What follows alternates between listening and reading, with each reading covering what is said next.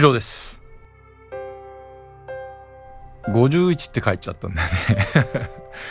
だからもう僕の体は51ってなってるんですよ。だから31って書けなくて。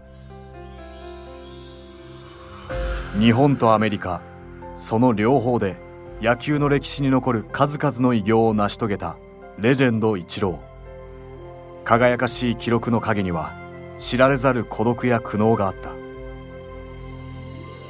この番組はイチローの野球人生の光と影を8つの象徴的な試合から紐解いていきます。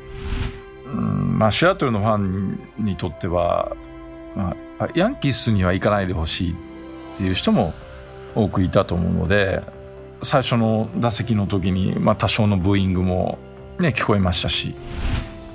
あれはもうヤンキースにいた2年半でしか経験ができなかった。僕はしてないしおそらく他の球団もないでしょうね。じゃあ毎日そこに先発の気持ちで準備すればいいじゃないかって思うでしょできないんですよほんとそんなこと。今回はあの電撃的な遺跡の舞台裏を明かします「ジ・エイト・ゲームス」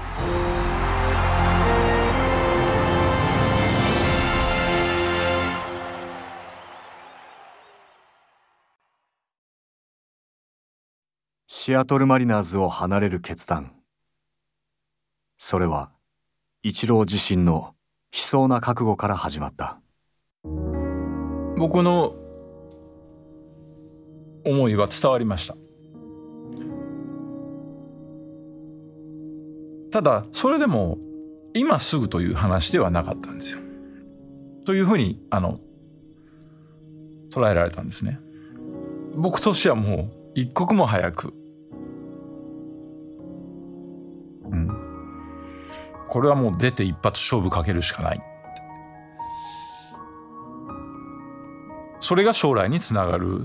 まあそれはもう僕次第なのでそういう覚悟でしたね。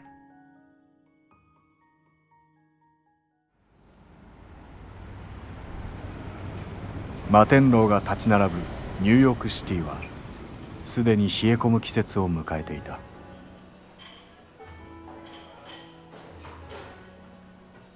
セントラルパークに程近いアッパーイーストサイドのお気に入りのレストランにイチローの姿があった。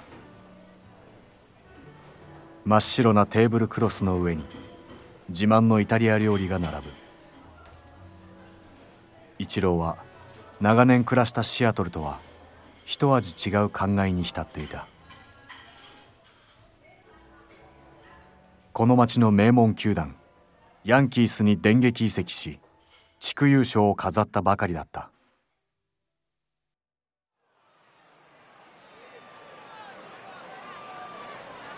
「ジ・エイト・ゲームス」ゲーム6ライバルレッドソックスを相手にヤンキースが最終戦を迎えています。勝てば2年連続の地区優勝。7回の裏12対2とヤンキース大きくリードした場面でバッターボックスにはイチローです。イチロー今日の試合はここまで4打席ノーヒット。ここで打って優勝に花を添えたいところ。いい当たりライト大きい入るか？フェンスの手前ワンバウンド。右中間を破っていきました。ランナーが2人帰ってきます。2点を追加しました。イチローツーベースヒット。イチローにとって初めて経験するアメリカでのシャンパンファイト。そこにはヤンキースならではの意外な光景があったという。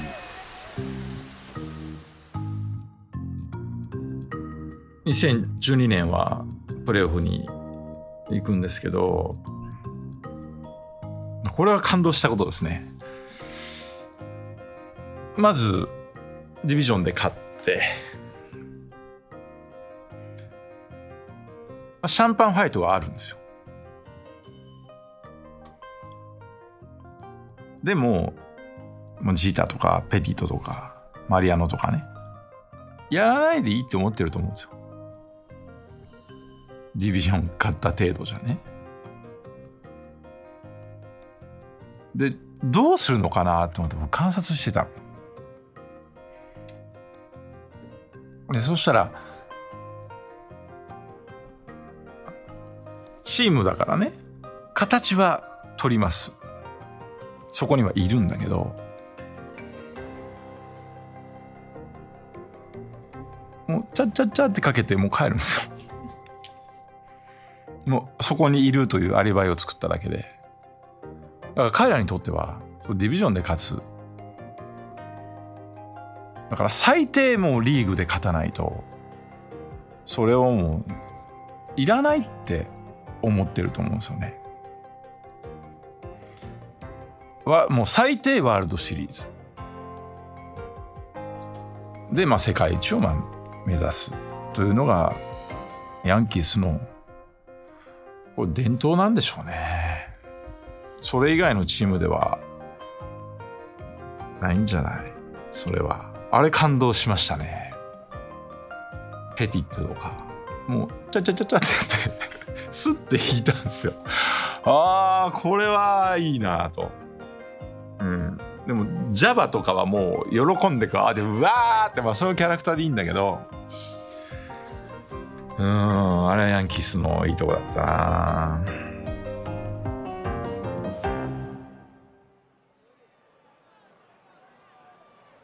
2012年7月23日イチローの移籍発表は異例尽くしだった。まだマリナーズの一員として戦っていたさなか突如ヤンキースへのトレードが発表された。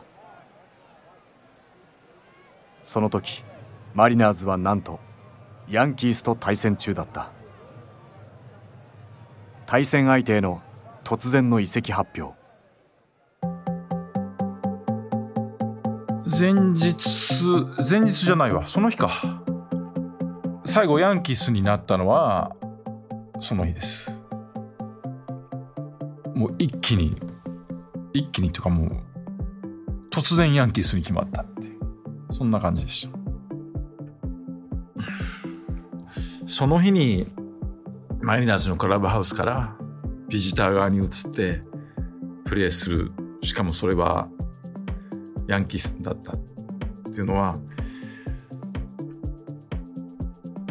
これから勝負をかけようとしてる僕にとっては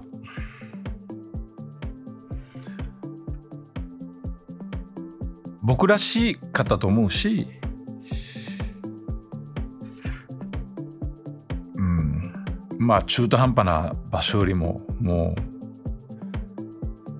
ニューヨークヤンキース強かったしねあの時で何をとってももう一流だっていうふうに聞いてたしそこに移籍するというのは僕が覚悟を決めるにはもう一番いい場所だったんだろうと思います。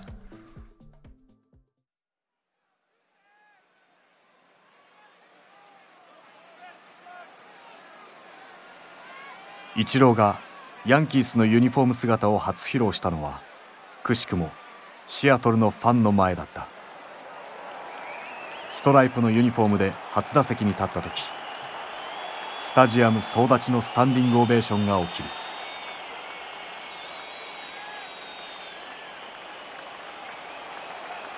イチローはこれまでシアトルで偉業を達成してきた時と同じように右手でヘルメットをかざしさらにマリナーズファンのいる一塁スタンドとフィールドに向かって2度深々と頭を下げた。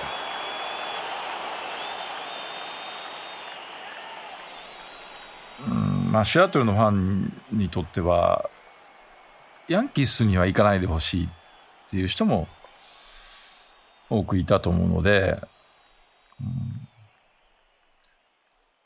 あの最初の打席の時に多少のブーイングも、ね、聞こえましたし、まあ、それは当然だとも思うんですけどや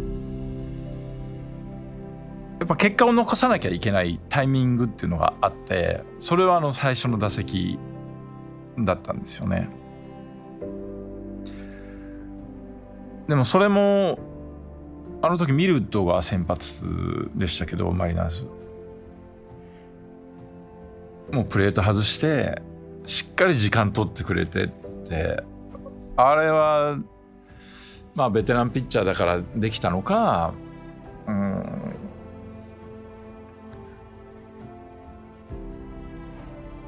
ああいう気持ちはあれだって邪魔しようと思ったらできちゃうからね。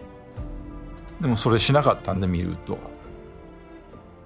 突然の移籍決定は思わぬアクシデントも生んだという。まずねアメリカってそういう突然のトレードでもそのユニフォームがすぐできるっていうイメージがあったんですよ。けどなくてあの31番は2サイズぐらい大きいんですよね。だから違うんですよ。でパンツも僕のサイズは、まあ、細い細いんだけどそれあのアメリカはそういう対応がすごい迅速でできるもんだと思ってたらパンツもなかったんですよ。だからあるものの中からまあ近いものを選んでね。で出ていったんですけどユニフォームのサイズが合っていないっていうのはグラウンドに立つのになんかふさわしくないっていうかねサイズが合っていないユニフォームで出ていくってさ。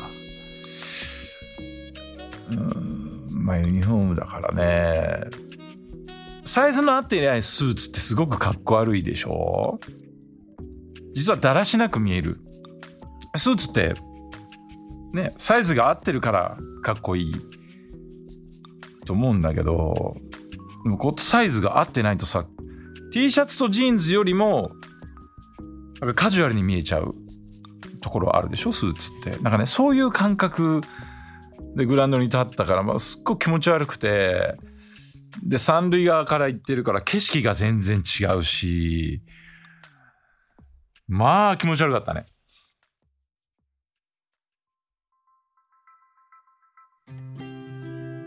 ヤンキースでの初試合。ある人に記念のスパイクをプレゼントしようとした時思わず長年の習慣が出てしまったという。マリナーズのイチローが体に染みついていた。その日に履いたスパイクをプレゼントしようと思ってヤンキースとしての一員として初めて履いたスパイク。にサインをしたんですけど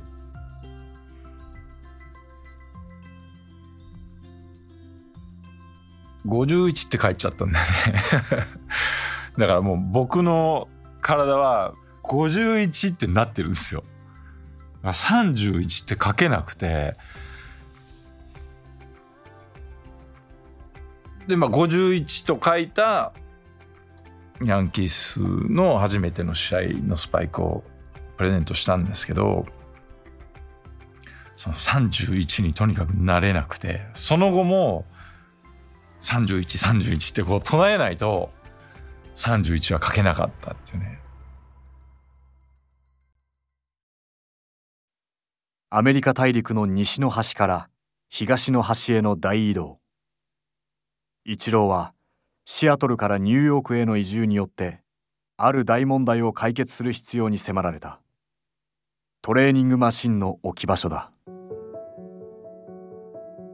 ニューヨーク行く時の不安はありました。もちろんあったんだけどまあなんせこう東京の感覚かな。場所がない。その住むスペースがね一気に狭くなってまずマシンどこに置けるんだろう。これが僕のプライオリティのトップに来るんですよ。どこかに移る時。これは困ったなと。だから家を選ぶ時に当時マシンを5台置けるスペースがまあ最低いるんですけど、なかなかないですよ。でもあったらそれはとんでもない値段だから シャレになんないからね、家賃。まあ、そう、その不安がすごくまずあって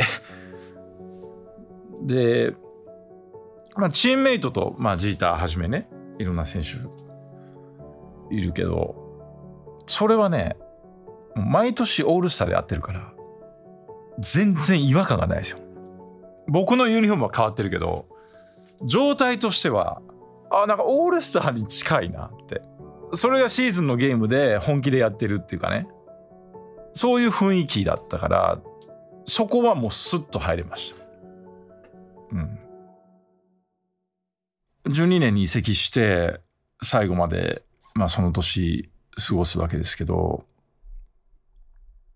最高だったのは、クラブハウスですね。音がないんですよ。無音なんですよ。聞きたいやつは、イヤホンとかヘッドホンで聞いてるんですよ。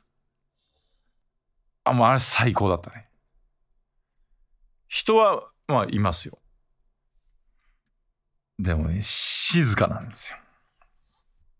あれはもうヤンキースにいた2年半でしか経験ができなかった。僕はしてないし、おそらく他の球団もないでしょうね。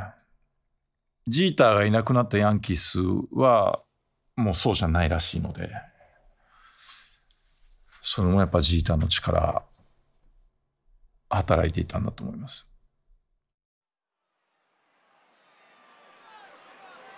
名門ヤンキースでイチローに強烈な印象を残した選手がいる。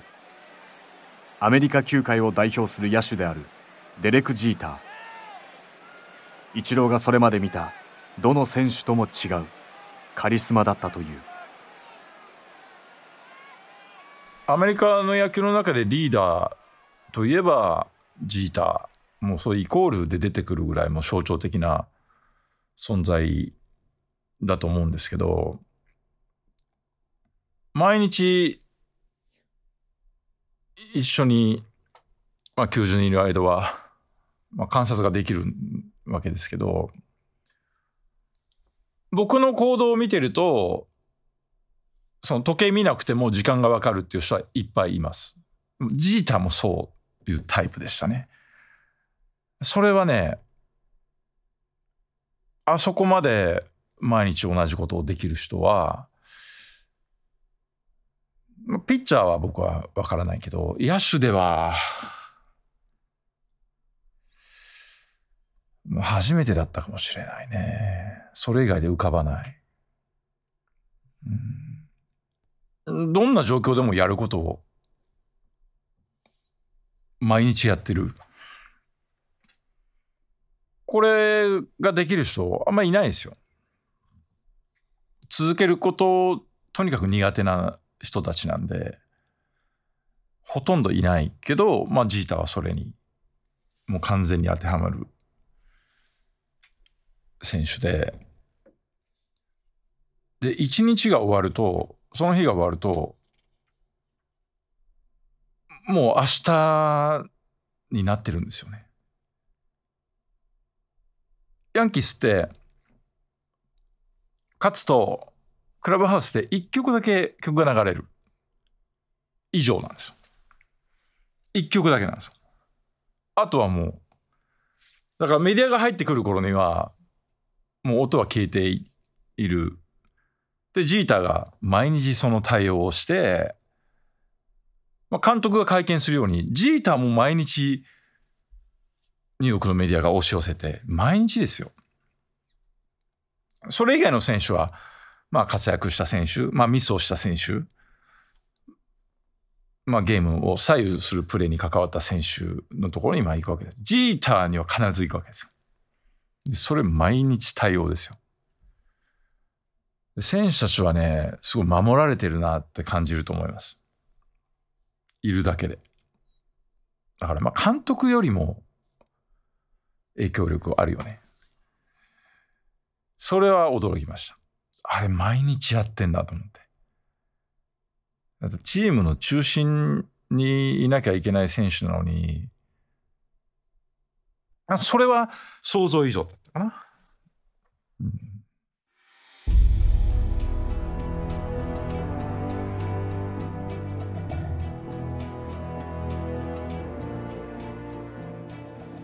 2013年イチローはプロ入り後初のフリーエージェントとなり最終的にヤンキースとの再契約に至る。しかし迎えたシーズンチームトップの打率を記録しながらイチローの出場機会はどんどんと減り控え選手としてベンチを温めることが増えていった。理由は分かんないですよ。知りません。で説明もうまいんでそれが本当かどうかなんて分かんないですよ。カード見ないと先発かどうかが分からないっていう状態がある時から続いてで僕ずっともうそこには僕の名前がある。まあ長い間一番でやってきたわけだけど、まあ、必ず名前がある。そういう状況でしたから。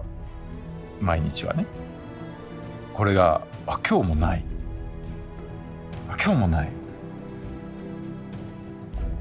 そうそれが続くとなんか今日もないんじゃないかと思い出すんですよ。でその時に名前があるとドキッとしてしまうんですよね。これすっごいストレスで。じゃあ毎日そこにラインナップに、まあ、つまり先発で起用されると先発の気持ちで準備すればいいじゃないかって思うでしょ。できないんですよほんそんなこと。で毎日名前があるとドキッと一瞬してから一日が始まるっていう。でも名前がなくても僕は性格上誰かが怪我するかもしれないしその可能性は常にあるわけで。だからもう試合が始まる前からトレーニングルームでマシン使って、まあ、準備を始める始めてたんですけどヤンキースでは。で実際早い段階で怪我をしてあれセルベリだったかなで僕がそこにダイソーですぐ出ていくっていうケースもそれは少ないんだけどでもあるからそこでベンチダグアウト慌てふためいて誰も行けませんではねその状態作りたくないからもうずっとやってるんですよ。ホームの時はまだマシンがマシン設置できたんでよかったんですけどこうロード行くと場所もないし思ったようなその準備ができないんですよね。それで結局ケージでとにかくもう打つ打つとかまあ走軽く走ったりとかっていうのが重なってそれが今度怪我につながるという。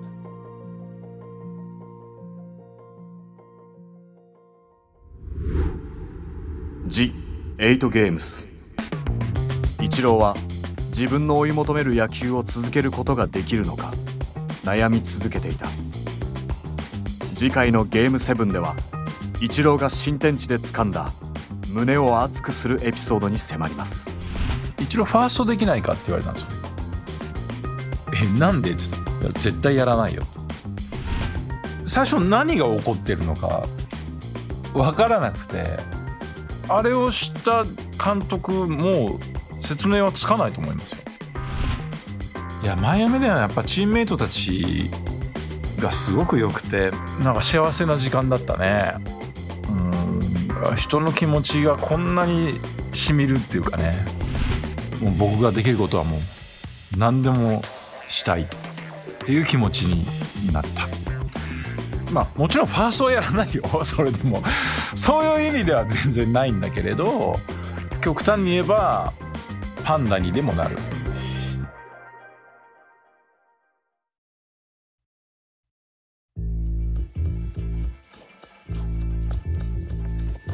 ワンダリーがお送りした「一郎ジ・エイトゲームス」第6話ナレーション山田孝之。声の出演節丸雄一。グレッグ・マーフィー。越村智和。杉岡しおり音楽川田俊介。尾上正幸サウンドデザイン松田裕樹。プロデューサー鈴木豊弘草加聡尾崎昌司加藤隆シニアプロデューサー越山剛小西慶三渡辺佑エグゼクティブプロデューサー柴田修平プロデュース博報堂 DY メディアパートナーズ制作シャララカンパニーワンダリーのコンテンツとしてお送りしました。